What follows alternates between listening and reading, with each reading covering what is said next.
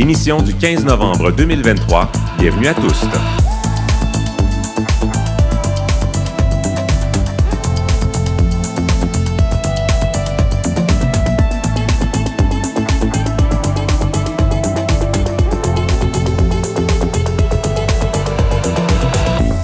Kim Roy-Grenier au microphone. Aujourd'hui à l'émission Regard sur la francophonie LGBTQ+. Une enquête inédite sur le financement des organismes LGBTQ+, francophones met en lumière un sous-financement important. Nous recevons le coprésident d'Égide qui a parrainé l'étude, Laurent Brault. Bonsoir. Bonsoir. Euh, Est-ce que vous pouvez vous décrire et nous partager vos pronoms? Donc, mes pronoms, il, lui, euh, me décrire, mon Dieu, six pieds. Euh, T'es un petit peu basané parce que mon arrière-grand-père était syrien, vous savez. Et euh, bon, une petite bédaine là, de gars de bureau après 10 ans à la direction de la Fondation Émergence. et qu'est-ce que ça veut dire pour vous faire partie de la communauté LGBTQ+. Euh, pour moi, c'est un sentiment d'appartenance à la base. D'ailleurs, quand parce que je m'implique évidemment à la coprésidence d'Égide comme euh, administrateur bénévole, et euh, quand on parle de communauté LGBT, euh, c'est pas un lieu, hein, c'est un sentiment d'appartenance euh, parce que quand on regarde les communautés LGBT à travers le monde, dans, on- tout de suite, on développe de l'empathie, on développe de la solidarité. Donc, on associe souvent les communautés à- au village ou à un lieu. C'est pas nécessairement faux, mais pour moi, c'est vraiment quelque chose de, de vital, de, de ressenti. Et comment vous décririez la francophonie LGBTQ+. Jeune et en construction. On aura l'occasion de savoir pourquoi euh, dans quelques instants. Et on va poursuivre cette, euh, cette discussion sur euh, la francophonie en plongeant dans la francophonie manitobaine. Une première étude sur les communautés LGBTQ+, francophones vient d'y être publiée. Et là aussi, il y a plusieurs besoins qui ont été identifiés. L'un des co-auteurs, Kevin Prada, est avec nous. Bonsoir, Kevin. Bonsoir. Est-ce que vous pouvez vous décrire et nous partager vos pronoms? Bon, ben moi aussi, j'ai le ton un peu basané, puis j'ai le man bun d'un gars qui voulait pas trop se faire les cheveux à matin.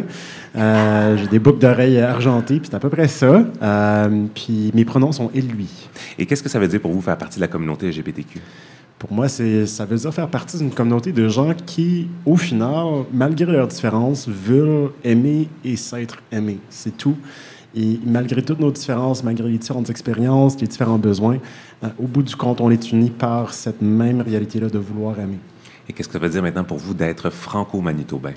Ben, semblablement, ça veut dire de, de faire partie d'une diaspora très, très, très riche, d'une très grande diversité, mais qui partage néanmoins une histoire et une, une couleur particulière. On met les deux ensemble. Moi, je dis notre drapeau franco-queer. À gauche, on a le drapeau franco-manitobain avec, avec l'épi de blé.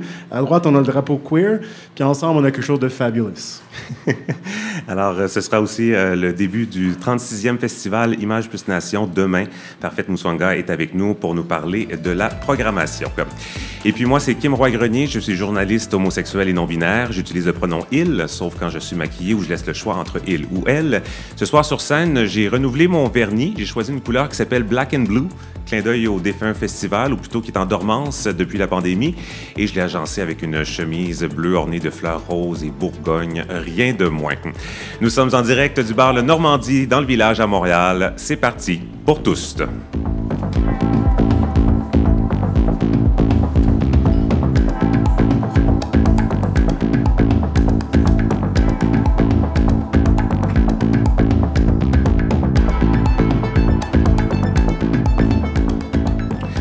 Une vaste enquête révèle un sous-financement des organismes LGBTQ+ francophones par rapport au poids démographique des communautés qu'ils représentent dans le monde. On en discute avec le coprésident d'Égide Alliance internationale francophone, Laurent Brault. Bonsoir. Rebonsoir. Alors, comme je le disais, c'est le premier portrait réalisé à l'échelle de la francophonie. Euh, c'est quoi la genèse derrière cette étude-là? Bon, en fait, c'est un partenariat avec le Glo- Global Philanthropy Project, qui est situé aux États-Unis, mais qui, euh, depuis 2013, euh, euh, sollicite les, différentes, euh, les différents bailleurs de fonds, que ce soit des fondations privées, des fondations publiques, des OING, euh, les gouvernements même, pour euh, en fait recevoir par autodéclaration. Donc, ils sont invités à communiquer les données. Donc, l'argent qui est destiné aux communautés LGBTQ+, sur la scène internationale. Donc, euh, depuis 2013, euh, le Global Philanthropy Project répertorie, dans le fond, tout ça et, dit, bon, ben, on est rendu à tel montant dans telle région dans le monde et euh, là, ça va bien, là, ça va moins bien. Et Égide, quand a été créé l'organisme international francophone LGBTQI, s'est dit ça serait intéressant d'avoir des données spécifiquement sur la francophonie LGBT. Parce que Égide, il faut dire, c'est un organisme qui est jeune aussi, là. Exact. Donc, ça a été créé en 2019. Euh, grâce au financement d'ailleurs du euh, gouvernement du Québec, le ministère des Relations internationales. Euh, donc, c'est un organisme qui est tout, à fait jeune, donc quatre ans d'existence. il a fallu bâtir la programmation, la vision, la mission. Et le déploiement de la programmation a commencé a quelques années, à peine deux, trois ans, que je pourrais dire que là, il y a vraiment un déploiement massif. Et Gilles n'avait pas de membres en 2019. Là. Il faut aller recruter des membres à l'international. Ça veut dire euh, solliciter les groupes LGBT au Cameroun, au Bénin, euh, au Maroc, euh, en France, en Suisse. Puis aujourd'hui, on est à 200 membres. donc, c'est une belle alliance qui regroupe aussi des, des pays, des, pays, des organismes LGBT situés au Québec. Donc, on voulait des données sur qu'est-ce qui se passe dans la francophonie LGBTQ+, d'où est-ce qu'il y a du financement, est-ce qu'il n'y en a pas. Donc, c'est euh, d'où l'origine du rapport. Oui, pour, pour, aligner votre travail en tant qu'agence internationale. Euh, ce qu'on y apprend, entre autres, c'est que la francophonie compte 520 millions de personnes à travers le monde. On parle de 6 de la population mondiale, mais les organismes LGBTQ+, francophones ne reçoivent qu'un pour cent des subventions internationales. Alors, il y a un écart quand même assez important. Qu'est-ce qui l'explique? Bien, en fait, Première des choses, euh, c'est sûr qu'il n'y avait pas énormément d'études là-dessus euh, en partant. Donc là, c'est la première, en fait. Euh, deuxième des choses, ce qui explique l'écart, c'est la francophonie LGBTQ+. Puis quand je dis francophonie, c'est pas l'OIF, l'Organisation internationale de la francophonie, c'est plus les espaces francophones. en fait, on se rend compte que les organismes LGBTQI dans les pays francophones sont très, très peu développé. En fait, euh, on parle d'organismes qui euh, ne sont pas enregistrés, souvent dans des parce qu'ils ne peuvent pas. 14 hein. euh, pays criminalisent l'homosexualité dans la francophonie. Donc, impossible d'incorporer une entreprise qui dirait fierté arc-en-ciel Bénin, là, ou, ben, non, le Bénin criminalise pas, mais mettons, le, je sais pas moi, fierté arc-en-ciel Algérie. Donc, ça serait beaucoup plus compliqué de pouvoir, c'est plus compliqué quand tu peux même pas t'enregistrer, puis demander des fonds, puis de, pouvoir te constituer comme organisme. Donc, c'est beaucoup des gens euh, qui travaillent en sous-marin, de manière cachée, bénévolement, puis qui essaient de développer une programmation, puis de faire euh, du plaidoyer, changer, faire de la sensibilisation, ou même du service.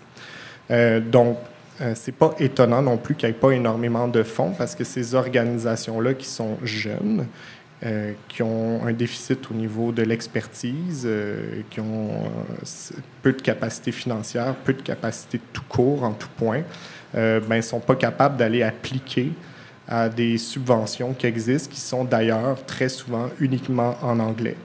je ne sais pas si vous l'avez déjà fait dans votre vie, mais remplir une demande de subvention qui n'est pas dans sa langue maternelle, c'est une complexité. Juste envoyer un rapport d'activité ou des états financiers, les documents que le bailleur de fonds demande, il faut tout traduire ça. Donc, c'est une complexité immense. Donc, il y a vraiment une barrière linguistique aussi, ce qui fait que les organismes de la société civile francophone à travers le monde ben, n'appliquent pas euh, ou ne peuvent pas carrément appliquer aux bailleurs de fonds internationaux. J'aimerais qu'on revienne euh, sur ce que vous venez de dire sur euh, la nature, en fait, des, organismes dans certains pays qui ne peuvent pas être clairement affichés comme LGBT parce que c'est criminalisé. Euh, ça vient rejoindre une autre donnée du rapport qui précise que les populations qui reçoivent le financement, il y a presque la moitié des fonds vont à des organismes qui travaillent auprès des personnes qui ont le VIH-Sida. là aussi, on doit en comprendre que c'est parce que c'est comme une porte d'entrée, euh, la seule en fait porte d'entrée qui existe pour ces communautés-là? Oui, exactement. Donc, euh, dans des pays où euh, l'homosexualité, quand je dis homosexualité, ça comprend évidemment l'identité de genre et tout ça. C'est parce que si l'homosexualité n'est pas reconnue, les, on s'entend que les autres encore les moins. autres communautés sont encore moins reconnues. Donc, en fait, les, ce qui se passe, c'est que dans des pays où il y a pas de loi qui protège les communautés LGBT ou qu'il y a de la criminalisation ou qu'il y a une intolérance majeure dans la société. Euh, la défense des droits LGBT va passer via les organisations en santé euh, sexuelle, donc euh, dans les organismes de lutte contre le VIH ou pour la prévention du, VIH. Euh, donc, les organisations internationales vont soutenir euh, sous des enveloppes budgétaires pour la santé des organisations euh, qui sont en aide pour les personnes vivant avec le VIH. Et à travers ces organisations-là, puis ici, je, tiens quand même à le préciser, c'est pas toutes les, c'est pas juste les communautés LGBT qui sont touchées par le VIH, c'est l'ensemble des populations. Mais pour une question historique, euh, c'est sûr qu'il y a beaucoup de personnes LGBT qui se retrouvent au sein de ces organisations-là et qui, euh, par la bande, mènent des actions de sensibilisation et de plaidoyer euh, pour la défense des droits LGBT. Donc, c'est ce qui explique historiquement les, groupes en santé VIH. Donc là, déjà, on observe une, une, barrière ou un obstacle à défaire aussi, à changer la situation, mais c'est que ça doit se faire avec des changements locaux aussi. Oui, en fait, euh, ce qui est assez particulier, c'est que dans certains pays comme le, Cameroun, ça peut euh, créer certaines tensions, en fait, parce que l'argent va dans les organismes de santé, prévention et lutte contre le VIH. Et euh, les organisations en défense des droits qui, se sont beaucoup plus constituées. D'ailleurs, le, Cameroun, on voit qu'il y a quand même du financement qui est octroyé pour la défense des droits. Mais là, disent, il est temps qu'on donne à d'autres. Euh, donc, ça crée des tensions internes. Je pense que tout le monde veut aller dans la même direction. C'est juste que le, problème, c'est un, comme vous l'avez dit d'entrée de jeu, c'est un sous-financement chronique général dans la francophonie qui crée des tensions parce que les groupes cherchent à avoir leur part du gâteau pour mener leurs actions, puis on peut bien les comprendre. Il y a quand même des bonnes nouvelles. Euh, c'est pas tout noir dans ce portrait. Euh, entre autres, euh, depuis 2013, en fait, entre 2013 et 2020, le financement a plus que triplé. Donc, on est passé d'environ 3 millions de dollars à 11 millions de dollars par année. Comment interpréter cette hausse-là? c'est, ben, ben, en fait, c'est parce qu'il y a des organisations internationales qui se sont mises sur pied pour les territoires francophones. Donc, il n'y a pas de miracle. Si on veut que les pays francophones aient plus d'argent pour les, les organismes en défense des droits LGBT, ben, il faut qu'il y ait des gens qui en prennent conscience et qui se mettent à financer. Donc, il y a eu ISDAO, euh, j'avais l'acronyme, Initiative Sanko, Sankofa d'Afrique de l'Ouest, euh, qui finance euh, des projets en Afrique de l'Ouest. Et il y a Égide, en fait. les financements d'Égide sont répertoriés dans le rapport Égide a créé un fonds qui s'appelle Charlot Jeudi. Donc, c'est en l'hommage euh, et, à la mémoire d'un grand militant haïtien, Charlot Jeudi, qui a été euh, sauvagement assassiné en 2019-2020, si ma mémoire est bonne, et qui était administrateur de Égide. Charlot a d'ailleurs eu l'occasion de venir à Montréal à plusieurs reprises. Il a fait des entrevues à Radio-Canada pour expliquer la situation haïtienne. Bon, bref, on a nommé le fonds en hommage à Charlot. Et ce fonds-là sert à soutenir euh, les membres euh, d'Égypte, donc les organisations LGBT dans les espaces francophones. On finance des projets de renforcement des capacités parce que, comme je vous disais, les organisations LGBT dans la francophonie sont jeunes et ont besoin d'abord d'aller chercher l'expertise, du savoir-faire, euh, de mettre sur pied les bases des organisations qui, pour nous, nous peut nous paraître un peu acquises, euh, quoique c'est encore drôle. Mais en tout cas, ça, va être intéressant de parler à Kevin après parce que aussi euh, au Manitoba, l'organisme est jeune. il y a une donnée qui m'a vraiment surpris dans ce rapport, c'est celle sur les pays de localisation des subventionnaires les plus importants. au sommet du palmarès, donc les pays qui donnent le plus de fonds, il y a les États-Unis, les Pays-Bas, et le Royaume-Uni.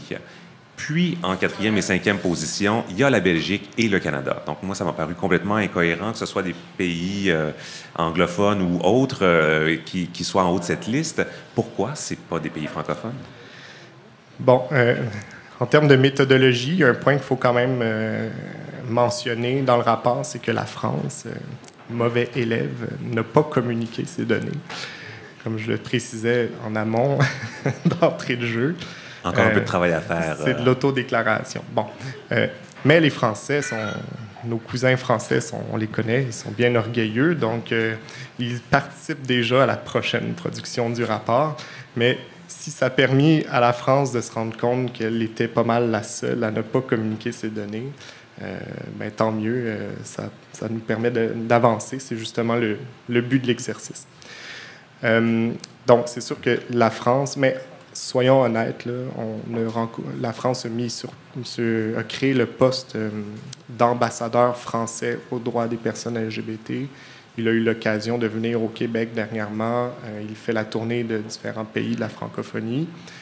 Et euh, M. Berton, c'est un, ambassadeur euh, très, très intéressant, très au fait des enjeux. Mais on voit bien que la France n'a euh, pas pas vraiment tant que ça dans les, organismes LGBT de la francophonie. Et pour avoir plus de leadership. Absolument. Puis, d'après moi, la France, c'est la clé. C'est pour ça que je ne veux pas être trop sévère avec la France, parce qu'on on a besoin d'eux. on a besoin de la France. Euh, mais c'est ça, je pense que ça fait partie du travail d'Égide. C'est pour ça qu'Égide a été créé. C'est qu'on veut euh, faire prendre conscience que la francophonie existe. Vous l'avez dit, 50 millions de locuteurs francophones. Euh, ça va devenir probablement la troisième langue la plus parlée d'ici 2050. il faut à quelque part qu'on investisse dans les pays francophones. Puis ça, ça, quand on parle d'investissement, c'est pas juste euh, investir dans les patates, là, puis investir dans les autos, c'est aussi investir dans la défense des droits. C'est important. Puis les Pays-Bas, je pense que vous me disiez que c'est, euh, entre autres, pourquoi ils se retrouvent, c'est parce que leur programme est accessible dans toutes les langues, c'est ça? entre autres, leurs fonds sont destinés pas juste à, des projets néerlandais, euh, L'irlandais, oui. Euh, où euh, la documentation aussi est disponible en plusieurs langues. Ça, ça, fait partie de, pourquoi ils sont un peu champions dans le domaine? Oui, absolument, parce que euh, quand on peut appliquer à des appels à projets dans ta langue maternelle, c'est beaucoup plus facile de, déposer un projet que dans une langue qu'en néerlandais, par exemple. Mais euh, je pense que les Pays-Bas ont aussi une stratégie diplomatique. Euh, on s'entend que le Pays-Bas, les Pays-Bas, c'est pas le pays qui est le plus euh, dominant sur la scène internationale. Je pense, pense qu'ils ont une influence régionale, mais de là à dire qu'ils ont une grande influence internationale, je pense qu'on peut relativiser. Mais c'est quand même à leur honneur parce qu'ils ont décidé d'avoir une influence diplomatique basée sur la défense des droits puis la défense des minorités euh, LGBTQ+. Donc, euh, chapeau aux Pays-Bas. Parlons un peu du Canada. Euh, le Québec a reçu environ 17% du financement accordé au pays. c'est quoi les obstacles à un... Mais, mais, ça reste très peu là, pour financer les besoins. C'est quoi les obstacles à un financement adéquat qui sont particuliers à notre pays? Bon, ben, c'est sûr que là, les données, en fait, euh, ce que le rapport euh, comptabilise comme données, c'est les sorties d'argent vers d'autres pays. Euh, donc, ce que le rapport dit, c'est que l'argent qui est distribué à l'interne même du Canada, par exemple au Manitoba ou au Québec du gouvernement fédéral, ça mériterait d'être plus approfondi. Mais si on rentre vraiment dans les enjeux canadiens, qui est tout à fait pertinent comme sujet, ce que je peux dire, puis je vais peut-être me faire lancer des roches par euh, mes amis euh, du communautaire, mais euh, pour être réaliste, en fait, puis franc, on n'a jamais eu autant d'argent pour les, les, organismes LGBT qu'avant. ça s'explique parce que ben, les politiciens ont, pris leur, ont, assumé leurs devoirs, là, puis ont développé des organes étatiques comme le secrétariat LGBTQ2 au fédéral, euh, justement pour euh, euh, lutter contre l'homophobie et la transphobie au Canada, mais aussi octroyer des fonds un peu partout au Canada pour soutenir les groupes communautaires LGBT. Donc, par contre, rien n'est acquis. Hein. on est sur la bonne voie, on est content des progrès des dernières années, on peut clairement en faire plus. Il y a beaucoup de revendications, mais il faut quand même le dire, il y a eu pas mal d'avancées aussi. Euh, mais on voit des reculs un peu partout dans le monde. Il n'y a rien. Ce qu'on considérait comme des acquis, on se rend compte que, c'était, que ce sont des victoires et qu'on peut reculer. Donc, ça, c'est un changement, un, changement, de gouvernement, ça peut changer la donne. puis il y a aussi les, toutes les négociations provinciales, fédérales. Euh, question de financement et tout ça, ça vient entrer dans votre travail ou ça vient compliquer parfois les négociations? Oui, c'est euh, entre le. Autant il peut y avoir de la collaboration entre le Québec et le Canada, autant il ne peut ne pas y avoir de collaboration. Euh, ce qui est un peu particulier, bon, dans le cas des GID, on tombe dans la zone collaboration entre le gouvernement du Québec et le gouvernement du Canada. Mais quand on regarde le financement du gouvernement canadien par rapport soit le financement domestique qu'on appelle, donc à l'interne du Canada, mais aussi à l'externe. C'est sûr que ça va beaucoup plus dans l'anglophonie, si on me permet l'expression. Euh, parce que ben, euh, les francophones, euh, puis je suis sûr que Kevin pourra nous en expliquer beaucoup plus en détail, de manière beaucoup plus pertinente que moi, mais on, s'entend que la les, les, communautés francophones au Canada ont à la base moins d'argent, puis sont un petit peu moins structurés, surtout à l'extérieur du Québec. Ce qui fait que quand il y a des appels à projets, ben, euh, c'est surtout les groupes anglophones qui sont plus nombreux et mieux structurés qui finissent par appliquer puis obtenir l'argent. Fait que le, Canada n'est pas asymétrique. Hein. C'est une fédération symétrique. Il n'y a pas de distinction entre les groupes linguistiques. Euh, ça, c'est un reproche que je, suis un peu tout seul au fédéral à dire secrétariat LGBT, euh, c'est important qu'il y ait des mesures qui visent spécifiquement les communautés francophones et pas toujours être dans euh, ben, pan-canadien et de manière symétrique. Ça désavantage les communautés francophones au final. En terminant, j'aimerais qu'on revienne sur cette conférence internationale qui GID a organisée la semaine dernière. Euh, ben, D'abord, est-ce que vous pouvez juste nous résumer, euh, c'était quoi cet événement-là? Oui, donc événement phare euh, d'Égide. Donc, euh, dans la mission d'Égide, euh, ça comprend aussi rassembler les militants et les militantes de partout dans le monde. Moi, moi ce qui me passionne chez Égide, c'est la rencontre entre les gens du Nord et les gens du Sud. C'est fou ce qu'on apprend, puis les échanges culturels, puis les échanges d'outils, de connaissances, puis on en ressort vraiment grandi de ces rencontres-là très motivé avec un, une bonne dose de solidarité. Ça s'est passé comment? Bon, ben là, en fait, euh, ça s'est plus ou moins bien passé, en fait, parce que, euh, bon, la première édition, euh, et j'ai des jeunes, en 2019, il y a eu une première édition à Genève, il y a eu la pandémie, on a dû faire la conférence internationale en ligne. Cette année, on travaillait pour tenir la conférence au Bénin, euh, qui est d'ailleurs un petit havre de paix en Afrique francophone. Le Bénin criminalise pas, le Bénin euh, suit quelques recommandations que lui fait l'ONU. Euh, il y a une tolérance qui, est très, très visible, donc chapeau au Bénin.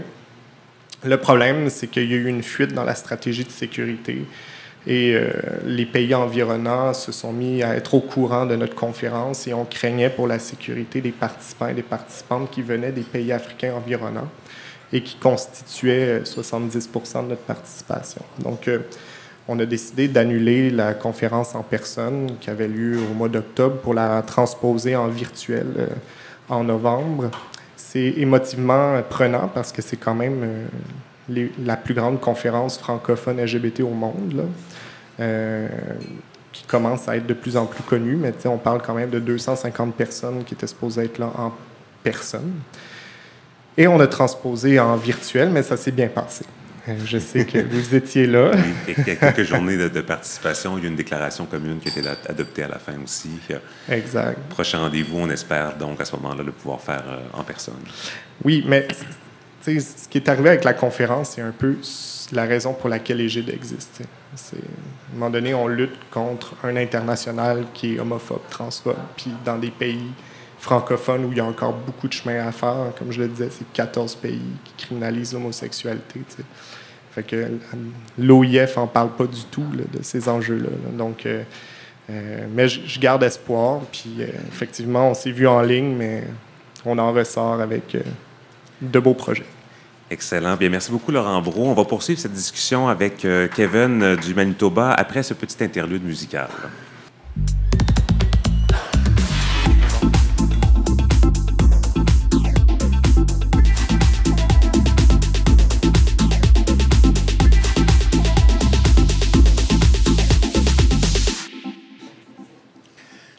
Petite gorgée d'eau aussi.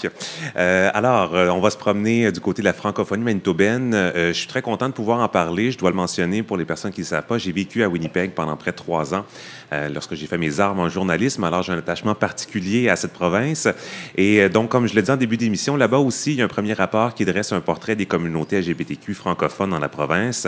J'en discute avec l'un des co-auteurs, Kevin Prada, qui est aussi membre du collectif LGBTQ du Manitoba. Bonsoir. Bonsoir.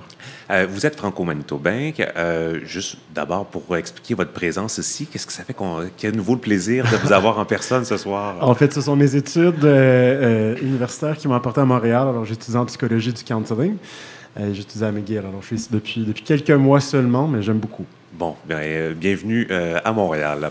Alors, euh, votre histoire du collectif LGBTQ du Manitoba qui a chapeauté l'étude, ben, c'est drôle, elle ressemble à, celle des Gilles. Hein, vous avez été créé en 2019 aussi. Oui, justement. voilà, je trouvais que c'était un drôle d'adar. les astres étaient alignés pour qu'on vous reçoive en duo aujourd'hui. une de vos premières actions, c'est juste de, une action de fond le globale, c'est justement cette étude. Ben, là aussi, pourquoi est-ce que c'est important de commencer par ça? Absolument. Ben, notre AGA fondatrice nous a mandaté de faire un premier état des lieux. Euh, avant de se lancer dans quoi que ce soit, ben, comprenons c'est qui notre communauté, les personnes d'expression française de SLGBTQI au Manitoba, quels sont leurs besoins, quelles sont leurs expériences de discrimination, de stigmatisation, puis on va ouvrir vers l'avenir, parce que ça sert à rien de faire quoi que ce soit sans savoir exactement ce qui tient à cœur notre communauté. Alors, qu'est-ce qu'on y apprend dans ce rapport-là? Oui, vraiment, il y a quelques constats qui, qui en émanent qui sont, qui sont même frappants. D'abord, on voit une double stigmatisation parce qu'on comprend qu'au Manitoba, la francophonie, c'est une francophonie minoritaire. Euh, la communauté queer, la communauté de LGBTQI, elle aussi est minoritaire. Alors, lorsqu'on appartient à ces deux communautés-là conjointement, ben, ben là, on est parfois vraiment mal pris. Et, justement, c'est ce que nos personnes répondantes nous ont dit, euh, à nous faire comprendre que euh, une grande proportion, au-delà de la demi des personnes répondantes, se sont senties moyennement peu ou pas accueillies par la communauté francophone à raison de leur identité queer. Et inversement, un tiers se sont sentis moyennement peu ou pas accueillis par la communauté queer du Manitoba en raison de leur expression de leur identité comme francophone. Alors, on voit vraiment un, double enjeu qui, euh, qui se manifeste. Et, de là sont sorties vraiment trois grandes recommandations. De un, on a vu qu'il y, avait vraiment quand même une population assez restreinte qui a été représentée dans notre échantillon, quand même une, population largement blanche, une forte proportion gay, lesbienne, bisexuelle, bien anti en situation urbaine. Alors, on veut élargir l'étude. Justement, on est actuellement en train de... Justement, ce soir, avant d'intervenir, je, relisais un rapport qui émane de notre projet sur les jeunes de SLGPTQ et d'expression française, et qui s'est fait dans les milieux scolaires, aussi les aînés, la transition vers la parentalité, c'est d'autres sujets. Secondement, c'est de, voir à l'épanouissement culturel de notre communauté pour voir est-ce que, et veiller à ce que les, membres de notre communauté aient des milieux pour pouvoir pleinement s'exprimer, s'épanouir euh, dans leur francophonie autant que dans leur identité queer sans devoir mettre en sourdine l'autre identité au profit de l'autre. Euh, et, troisièmement, c'est de s'investir dans les services de santé. Alors, la santé physiologique, la santé euh, psychologique et la santé sexuelle, parce qu'il y a très peu euh, de, services de santé francophones au Manitoba de 1. c'est encore plus rare, sinon non existant, lorsque c'est aussi queer-friendly, comme on l'appellerait. Alors, c'est vraiment de s'investir dans cette infrastructure-là parce que les gens de notre communauté sont très peu ou pas desservis. Revenons sur cette double discrimination euh, dont vous parliez. Euh, qu'est-ce qui explique qu'il y ait un aussi grand pourcentage euh, de, personnes qui se sentent rejetées dans les deux communautés? Ouais, c'est une super bonne question. Ben, on a une communauté manitobaine qui est quand même grande. Vous savez, souvent au Québec, on oublie que les francophones au Canada hors Québec, ça existe, puis on est quand même très nombreux. Euh, mais c'est une francophonie qui a été depuis très longtemps stigmatisée, opprimée. Euh, et, donc, en résultat, moi, mon, ma, vision de ça, c'est de voir que c'est une communauté qui a dû se tenir très, très, très près l'un de l'autre, euh, mais qui a dû s'homogénéiser. C'est ça ce que ça veut dire d'être franco-manitobain. Ça veut dire d'être blanc, d'être catholique, de vivre dans certains milieux, de vivre selon certaines traditions. Et, vraiment, le catholicisme de la francophonie manitobaine, c'est inséparable. C'est vraiment notre, notre, notre, notre, génétique est écrite dans l'Église catholique. C'est là où, lorsque tout le reste de la société nous a opprimés, c'est là, dans l'Église, qu'on a pu célébrer notre culture, parler notre langue, ou partout d'autre, c'était illégal. Mais aujourd'hui, on voit le, le, problème très, très, très clair. Alors, dans la francophonie, on est seulement en train de commencer à se rendre compte que notre diversité, de un, c'est une diversité raciale. Ça fait seulement 5-6 ans qu'on se rend compte que, ah ben, c'est plus une francophonie purement blanche. Puis même, majoritairement, elle n'est plus blanche. Mais de deux, que cette diversité-là s'étend plus largement que juste la diversité raciale, mais c'est aussi une diversité en termes d'antisexuels, de genre, de, de, handicap et de tout plein d'autres différents euh, éléments de, identitaires qui se conjuguent et s'intersectent. Alors, c'est encore très nouveau. On n'a pas une culture non plus euh, qui, qui, met au profit cette communauté queer francophone. On ne se voit pas représenté dans les médias, on ne se voit pas représenté dans l'histoire, dans, dans, la musique. Et il y en a pourtant. Euh, justement, cet été, à, Fierté Winnipeg, euh, le collectif, on avait un, petit, un, petit kiosque. Puis j'avais des jeunes qui venaient nous voir. Hein? Des artistes francophones, queer au Manitoba, ça existe? Oui, ben, ben oui ça existe. Mais, où les trouver? Où les trouver? on les connaît pas dans, nos, dans le milieu scolaire, dans, dans le milieu culturel. Qu'est-ce qu'on fait vraiment pour s'investir dans ces arts-là et cette expression-là?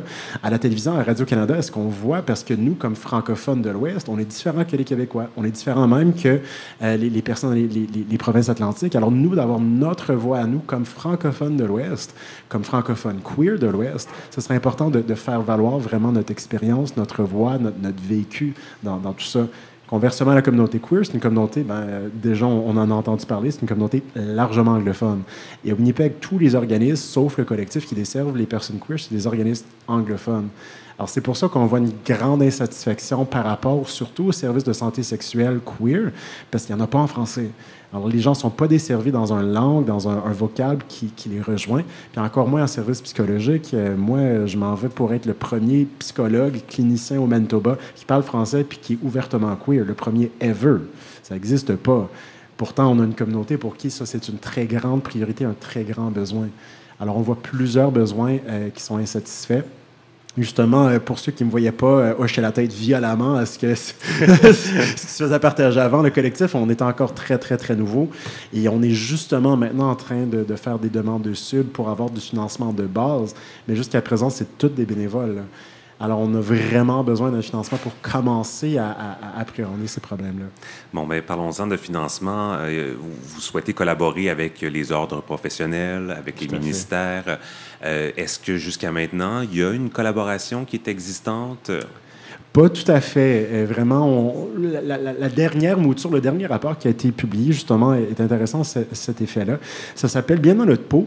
Et vraiment, ce qu'on a voulu faire, c'est de voir qu'il y a un désir quand même dans les pouvoirs de service de, vouloir desservir la communauté franco-queer au Manitoba.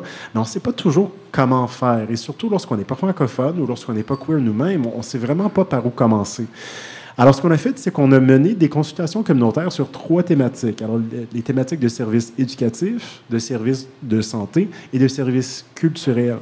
Puis on a voulu voir, à partir de notre communauté, encore cette thématique-là de rien pour nous sans nous, mais de voir d'abord notre communauté nous dit quoi par rapport aux conditions gagnantes qui font en sorte qu'elles se sentent pleinement accueillies dans toutes les sphères de leur identité, sans, sans mettre en sourdine la francophonie en faveur de leur identité queer ou inversement. Et, vraiment, ce, ce, que ça a donné, c'est un, outil de diagnostic, on a appelé ça, pour que les différents pouvoirs de service puissent s'auto-évaluer eux-mêmes, puis se dire Ah, OK, voici les conditions gagnantes, je me donne un score, puis Ah, c'est peut-être là où j'ai besoin de, miser davantage, il y a peut-être une lacune à ce niveau-là. Puis on publie ça pour pouvoir outiller les gens, puis en disant que c'est pas une critique. Même le collectif, on devrait jamais avoir un score de 100 Il n'y a pas personne qui devrait avoir un score de 100% On est toujours tous en train de, de, de, s'améliorer, de grandir. Mais c'est vraiment pour être un, outil d'auto-réflexion et euh, euh, espérant qu'on ait des, demandes de sub euh, euh, qui, sont, euh, qui ont des succès bientôt. On, espère complémenter ça d'un outil de complément professionnel pour dire ben, un, traitement un diagnostic sans traitement, c'est incomplet. Alors, si on, identifie des lacunes au niveau des services, ben, comment on fait pour outiller les éducatrices et les éducateurs? les médecins, les psychologues, les, pourvoyeurs de, services culturels, avec exactement ce qu'il leur faut pour, pour pouvoir améliorer cette lacune-là qui a été identifiée. Il y a eu une élection récemment au Manitoba. C'est un gouvernement néo-démocrate qui a gagné, euh, qui remplace un gouvernement progressiste conservateur. il y a une première personne non-binaire aussi comme députée, si je me souviens bien. Est-ce que pour vous, ça a bien changé la donne de pouvoir avoir de nouveaux interlocuteurs pour collaborer? Je pense que collectivement, au Manitoba, peu importe les couleurs politiques, en voyant les, résultats de l'élection, on a fait comme un. un petit soulagement. Ben, ça a fait dur pendant longtemps. Puis, puis de tous les points de vue, on s'est dit que c'était vraiment le temps d'avoir un changement. Et puis pour moi, surtout avec les discours haineux qui sont en train de se faire, qui prennent de l'ampleur, notamment au Manitoba dans le domaine de l'éducation, d'avoir une personne non binaire maintenant comme partie prenante qui a, qui actually un vote, qui a actually une voix euh, dans la législature provinciale pour prendre la parole, oui, dans les questions qui ont rapport à l'identité de genre, mais qui ont, qui ont rapport à toutes les autres questions aussi, tous les autres problèmes, tous les autres enjeux sociaux. Je trouve que, que c'est très, très, très encourageant. Et surtout pour les jeunes et les élèves queer, euh, dans nos écoles, pour qui souvent leurs modèles sont très homophobes, biphobes, transphobes, de voir quelqu'un qui a réussi à se faire élire à ce niveau-là, je trouve que c'est très, très, très encourageant. Alors pour moi, j'ai hâte à voir. Tout peut changer. Comme on a dit, les victoires, des fois on oublie que c'est des, c'est pas des, c'est que des victoires. On peut les perdre. Euh, des changements, surtout au niveau fédéral, qui pourraient s'annoncer bientôt. J'ai peur de voir ce que ça pourrait engendrer comme conséquence, mais quand même, au Manitoba, c'est bon signe. Vous avez parlé des écoles. Je me souviens quand j'étais là, euh, il y a une dizaine d'années, euh, il y avait eu un, sujet qui avait fait toller dans les nouvelles parce que l'Université de Saint-Boniface, qui est l'université francophone à Winnipeg, et il y avait eu des affiches qui avaient été posées pour euh, dénoncer l'homophobie et ces affiches-là avaient été vandalisées, il y en avait qui avaient été arrachées et tout. je me souviens qu'il y a eu des tensions parce que à ce moment-là, il y avait certains groupes euh, issus de l'immigration qui avaient été pris, euh, ben, qui avaient été accusés d'avoir euh, fait ça et tout. Vous l'avez dit tout à l'heure, l'image, le portrait de la francophonie manitobaine change, entre autres, avec l'immigration. Comment est-ce que l'arrivée de toutes ces nouvelles personnes, et il y en a beaucoup d'Afrique qui arrivent à, Winnipeg, vient changer les dynamiques, entre autres pour l'inclusion des personnes LGBTQ? Ouais, c'est une super bonne question. Vous savez, au Québec, on parle de deux solitudes. Moi, je dirais qu'au Manitoba, il y en a trois on, a les, franco-manitobaines et franco-manitobains, genre pure laine, euh, air quotes en tabarouette, euh, mais qui sont nés dans familles francophones, qui ont une histoire familiale de francophonie. Ensuite, il y a les francophones issus d'immersion française, euh, qui apprennent le français comme une seconde ou troisième ou exième langue. Et ensuite, il y a les personnes qui viennent de pays africains, qui émanent de pays africains, qui soient immigrants, qui soient réfugiés. Et, ce qu'on voit, c'est une dimension vraiment étrange d'insécurité linguistique qui s'introduit et s'insinue entre ces trois groupes. Donc, par exemple, à l'Université de Saint-Boniface, mais comme partout d'autres, tu vois, tu, finis par avoir trois groupes qui sont insécures l'un face à l'autre, alors on ne se parle pas. Alors déjà là, il y a des grandes barrières. Et lorsqu'on a introduit ensuite euh, un, bagage culturel qui parfois euh, peut être très hostile contre les identités queer, ben, ben, là, il peut y avoir des grandes tensions. Euh, aussi, du côté de, la francophonie manitobaine, il faut le dire, il y a quand même un certain racisme qui peut aussi continuer à, surgir aujourd'hui. On a été tellement habitués à dire franco-manitobain, c'est blanc, c'est catholique, c'est ça, c'est ça, c'est ça. Et, et là, d'un coup, on est comme déstabilisé. Alors, il y a plusieurs différentes dynamiques hyper complexes qui sont en train de se manifester qui font en sorte que, d'abord, on a un racisme, de deux, on a un homobitransphobie qui est vraiment en train d'émaner de toutes les trois de ces solitudes-là, de différentes façons. Euh, alors, on, vient vraiment avoir des, des, réalités qui sont difficiles à appréhender. Et encore plus, on a des personnes qui viennent de cette communauté immigrante qui sont queer qui sont ni acceptés dans la francophonie à raison de la couleur de leur peau ou de leur accent, qui sont ni acceptés par leur famille d'origine ou par leur communauté ethnoculturelle en, en raison de leur identité queer. Euh, et, fait quoi pour eux? Alors, il y a plusieurs différents enjeux très, très, très complexes. Ça revient à cette double discrimination, l'intersectionnalité dont on parlait, oui, qui, s'ajoute. Euh, quand on s'est parlé en prévision de cette entrevue, il y a un sujet dont vous vouliez parler, euh, c'est celui des aînés. Hmm. Euh, parce que, bon, la religion catholique, encore une fois, encore très présente et ça a un impact sur la vie de ces aînés-là. Oui, vraiment. Vous savez, à Winnipeg, les foyers francophones sont uniquement catholiques. Alors, anecdotiquement, on entend des histoires de gens qui retournent dans le placard pour pouvoir vivre en sécurité une fois qu'ils atteignent le foyer.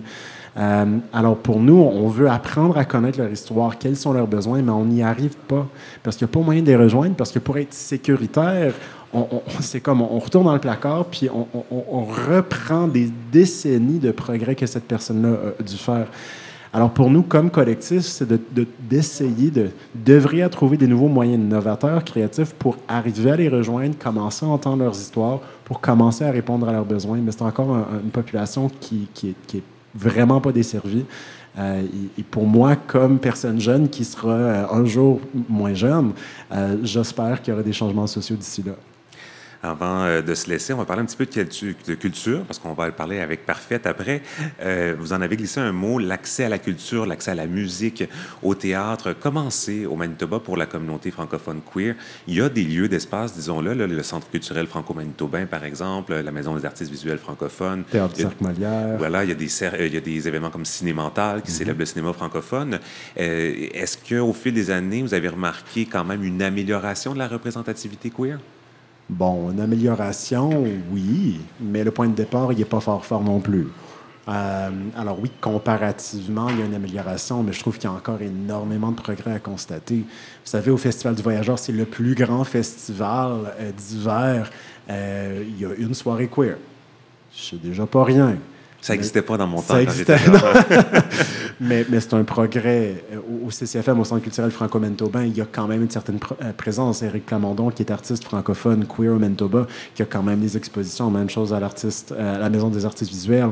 Théâtre du Cirque Molière, qui commence à, incorporer ces histoires-là euh, dans leur menu annuel de, différentes pièces. Mais il y a encore énormément de progrès à faire. De un, il faut s'investir. Vous savez, l'investissement dans, les francophones, c'est pas juste l'investissement dans, dans l'agriculture, c'est aussi l'investissement dans l'épanouissement, dans la culture, dans l'effervescence de ça veut dire quoi d'être francophone, queer au Manitoba?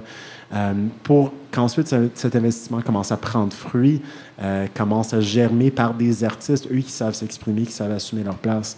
Alors je trouve que c'est un avenir très, très, très prometteur. Il y a énormément de, euh, de, de, potentiel. Euh, et, c'est le fun de voir le collectif qui commence à prendre de l'ampleur. Vous savez, quand on a d'abord fait la, publication de, des nôtres, de ce premier projet de recherche-là avec le collectif, on l'a fait seulement avec des membres de la communauté. Genre, les médias, c'était nous. c'était sur Zoom, c'était pendant COVID, seulement les, les, membres de la communauté.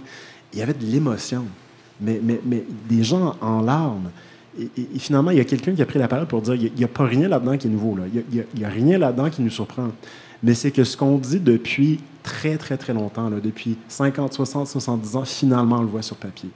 Finalement, on se sent entendu, on se sent vu. Alors, c'est de dire que cette communauté-là, c'est pas du nouveau. Ça vient pas de nulle part. Ça existe depuis forever. On a le collectif là qui, pour une première fois, commence à leur donner de, l'exposition, commence à leur donner une voix. Euh, mais pour moi, c'est vraiment un germe d'un avenir très, très, très prometteur. Êtes-vous membre d'Égide? Pas encore. Ah, ben, Justement, j'avais comme mes Spidey Sense qui est en train de. Il faudra qu'on se prenne des, coordonnées. Euh, oui, ça, ça, ça sert à l'émission aussi, faire des belles rencontres comme ça. Mais merci beaucoup, Kevin, d'avoir été avec nous du collectif LGBTQ du Manitoba. Merci à vous.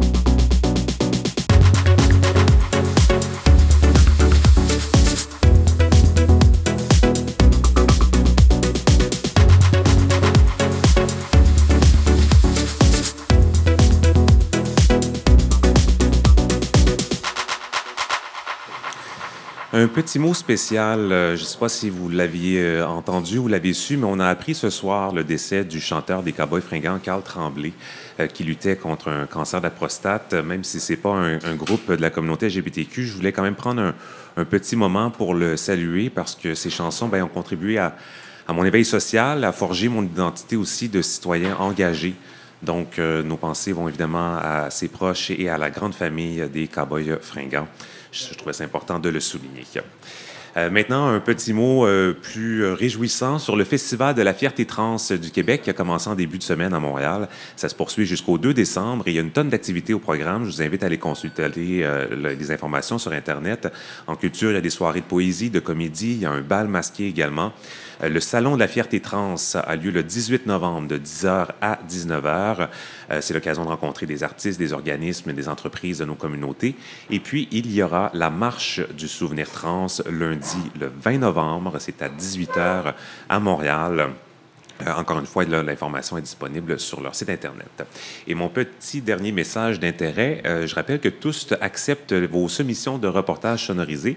Si jamais vous êtes journaliste indépendant, indépendante, vous pourriez bénéficier d'un soutien de, l'Association des journalistes indépendants du Québec, la GIC. Mais faites vite parce que la date limite pour déposer, euh, déposer votre projet avec la GIC, c'est le 17 novembre. Mais par la suite, on va quand même accepter vos soumissions. C'est juste qu'il y aura euh, moins de fonds disponibles puisque la GIC ne pourra pas vous soutenir. Voilà, c'était mon dernier petit message d'intérêt.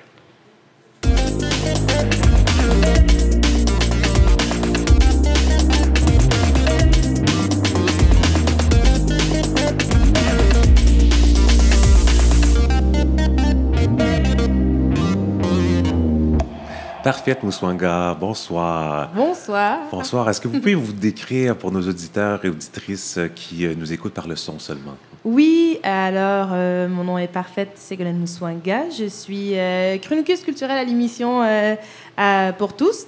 Et dans la vie, je suis comédienne.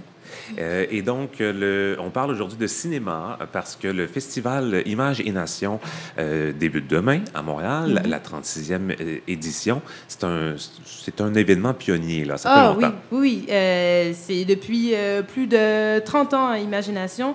Et c'est donc un festival qui se consacre, consacre pardon, à la diffusion des histoires et des expériences LGBTQ+.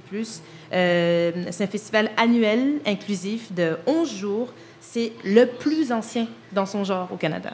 Et donc, euh, grosse programmation sur 11 jours, quand même 175 films, 27 euh, pays représentés. oui, c'est vraiment une euh, très belle variété, surtout qu'il y a des pays qu'on voit peu en festival, comme l'Ukraine, l'Azerbaïdjan, la Bulgarie. Puis, ben, justement, j'ai décidé de plonger dans, dans l'œuvre bulgarienne, justement, euh, et j'ai regardé le film qui s'appelle Liu Ben. Alors, c'est un film de Venchi Kostov. Euh, c'est le premier film LGBTQ plus réalisé en Bulgarie. Et donc, c'est là le récit complexe de deux individus qui s'unissent par affection, euh, par survie, un peu par intérêt aussi, mais deux personnes que absolument tout oppose dans un contexte social que les films euh, s'efforcent aussi euh, d'exposer. Donc, l'un est un futur père qui appartient à la communauté rome, qui est une communauté discriminée. Et l'autre a un passé trouble, il est en plein conflit euh, familial lorsqu'il revient chez lui après une longue absence. Et donc, c'est une union qui force une perspective qui est incroyablement touchante, mais terriblement troublante. Et c'est vraiment l'occasion de, de découvrir comment sont racontés les récits d'ailleurs, puis de quoi ils sont teintés, ces récits-là? Il y aura aussi une soirée où le Canada va être à l'honneur. Oui. Euh, donc, le film de clôture du, euh, du festival est, euh, je vais le prononcer correctement, Venice Envy, The House of Venice Story. Donc, c'est un film qui réunit plusieurs artistes canadiens multidisciplinaires qui sont reconnus dans leur, euh, dans leur discipline, qui ont la mission de répandre la joie en ouvrant la discussion sur euh, l'expression de genre. Et donc, le festival a annoncé que la soirée serait suivie d'un spectacle immersif et d'une fête organisée par la plateforme d'art performance Wiggle. Il faut toujours terminer un festival par une Ben, grande fête. ah, hein. je veux dire, ça va de soi. Euh, donc, ça il y a plusieurs projections à Montréal. On en parlait avec Kevin. L'accès à la culture aussi, euh, dans d'autres communautés, ça peut parfois être euh, euh, un défi. Là, euh, il y a un volet de ce festival-là qui se passe en ligne. Oui, avec euh, donc c'est le, le volet du festival qui s'appelle euh, Images plus Nation Explore. Donc euh, c'est vraiment important pour eux que ça, toutes les voix puissent s'entendre, se retrouver. C'est vraiment un rassemblement euh, avec ils ont un volet du festival plus aussi qui offre un espace virtuel de partage, de création queer de partout dans le monde. C'est une plateforme qui est extrêmement dynamique, qui a beaucoup de nouveautés. Donc je vous invite à aller à retourner voir. Il y a de belles découvertes à y faire. Et c'est entre autres euh, une vitrine aussi pour les créateurs, créa- créatrices. Euh, il y a des capsules qu'on peut consulter euh, de, de ces créateurs-là? Oui, absolument. Et c'est ça, tout est accessible en ligne, donc ça devient, ça peut être intéressant pour ceux qui aiment en apprendre plus sur les coulisses de production, par exemple. Euh, on, on- on comprend un peu plus à quel point c'est un geste incroyablement engageant de, de créer.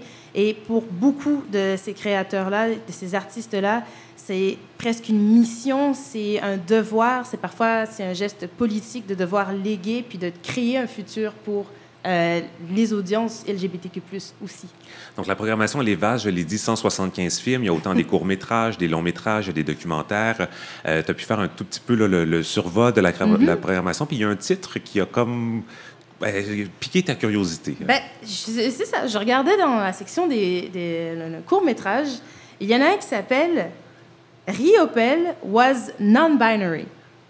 C'est un court-métrage euh, d'Aimé Majot Beauchamp, et donc qui m'a évidemment intrigué par son titre. Alors, j'ai pas eu le temps de le voir, mais euh, je, je trouvais important de mentionner, comme c'est un peintre euh, montréalais qu'on a, qu'on a Célébré aussi récemment. comme- Exactement. Euh, donc, là, ce que je peux vous dire, c'est qu'elle salue l'affranchissement du peintre euh, dans un hommage qui est tout simple, euh, sans artifice, mais euh, qui semble très beau et poétique. Avis aux adeptes ou aux fans de Riopel. Et euh, je sais que tu as été aussi ben, très surpris, très enjoué par un, un documentaire. Il s'appelle Marie, le- un documentaire de Marie La- Laborie. Oui, j'ai regardé son documentaire qui s'appelle Lesbienne, quelle histoire? Donc, c'est une journaliste euh, qui retrace son cheminement identitaire, mais aussi l'histoire des pionnières lesbiennes et l'histoire du mot euh, en lui-même en France dans les années 1900 jusqu'à l'évolution des mœurs dans une Europe d'après-guerre avec l'image de la femme au foyer, l'importance de la, de la procréation, euh, des thérapies de conversion forcée aussi. Mais vraiment, de tout ça, ce que, en tout cas, ce que j'ai retenu, c'est le souffle fort de ces femmes euh, lesbiennes, amies, euh, féministes, qui se retrouvent dans une ou plusieurs de ces étiquettes que je prends le temps de dire avec, euh, prononcer avec des guillemets. Et c'est ça, ce sont, sont toutes ces, entités-là qui ont crié, scandé, chanté, qui ont marché. Ce sont des femmes qui se sont révoltées de toutes ces répressions sociales. Et puis, on a, j'ai découvert dans... ben, je, vais, je vais faire un- bon, tranche de vie. Tranche de vie. Dans euh, mon propre euh, cheminement et dans mon propre euh, questionnement identitaire il y a plusieurs années, j'ai lu un roman qui s'appelle Le puits de solitude. Je ne sais pas si ça va en parler à, à- à quelques personnes de nous- dans dans l'audience, mais Le puits de solitude, donc un roman de Marguerite Radcliffe Hall, qui est euh, fantastique, qui parle de deux femmes lesbiennes et qui parle de cette juste de cette solitude là, dans cette dans ce besoin de ben, de vouloir comment je peux dire s'affirmer, de vivre, de d'avoir ce, besoin d'expression là, mais c'est ce monde seul en définitive parce qu'il faut savoir que le livre est sorti en 1928. Ah C'était euh, bien avant son époque. Oui, non, mais vraiment, on est, on est sur une femme avec une vision et avec une façon de parler et de décrire ces situations-là qui parlent aujourd'hui à beaucoup de personnes qui sont en recherche identitaire, comme moi, il y a 20 ans, quand j'ai commencé à découvrir et que je me posais des questions et que pas, je pouvais pas aller voir des articles queer en ligne, mettons. Ben, dans le, dans le documentaire, j'ai découvert qu'il euh, ben, y a toute une histoire avec la, sortie du roman que je ne savais pas à l'époque. Donc, justement, euh, leur, roman qui a été banni au Royaume-Uni. Oui, ben à cette époque, hein, on peut s'en douter. évidemment. Et donc, donc voilà, c'est de, redécouvrir des, des œuvres comme ça. Donner un autre contexte à une œuvre qui a été marquante. Exactement. Et d'aller plonger plus loin dans son histoire, dans son contexte de création. Ben, en tout cas, on vous en souhaite tout plein d'autres. ben, on, souhaite, on vous en souhaite à tout le monde tout plein de découvertes à ce festival. Ça commence demain, entre autres avec le film d'ouverture, euh, je l'ai ici, euh, Marinette, euh, donc, qui raconte l'histoire de Marinette Pichon, la première joueuse de soccer féminine à signer un contrat professionnel aux États-Unis. c'est l'une des premières athlètes françaises à se révéler aussi comme personne queer. Donc, c'est une production de la cinéaste Virginie Verrier et Marinette Pichon là, qui a collaboré également à cette production. Donc, 36e émission d'Images plus Nation dès demain. Mais là, pour les gens qui nous écoutent demain, ça va être déjà aujourd'hui, le 16 novembre. C'est plus facile à suivre. Merci beaucoup, Parfaite. Merci beaucoup.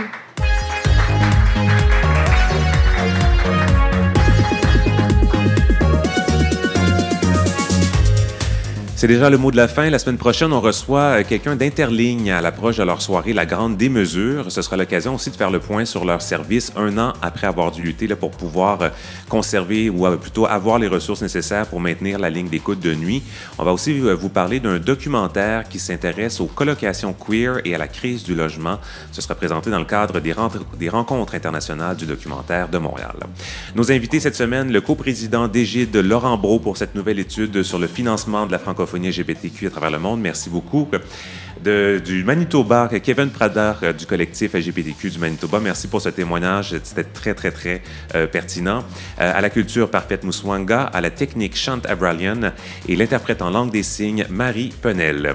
Je vous rappelle que vous êtes invités à venir nous rencontrer, à venir assister à l'émission tous les mercredis. Ça commence à 19h. Vous êtes les bienvenus à venir avant ou à rester après pour prendre un verre en notre compagnie. En attendant, abonnez-vous à nos réseaux sociaux Facebook, Instagram, YouTube, TikTok et notre infolette surtout le, le, formulaire est disponible sur notre site Internet.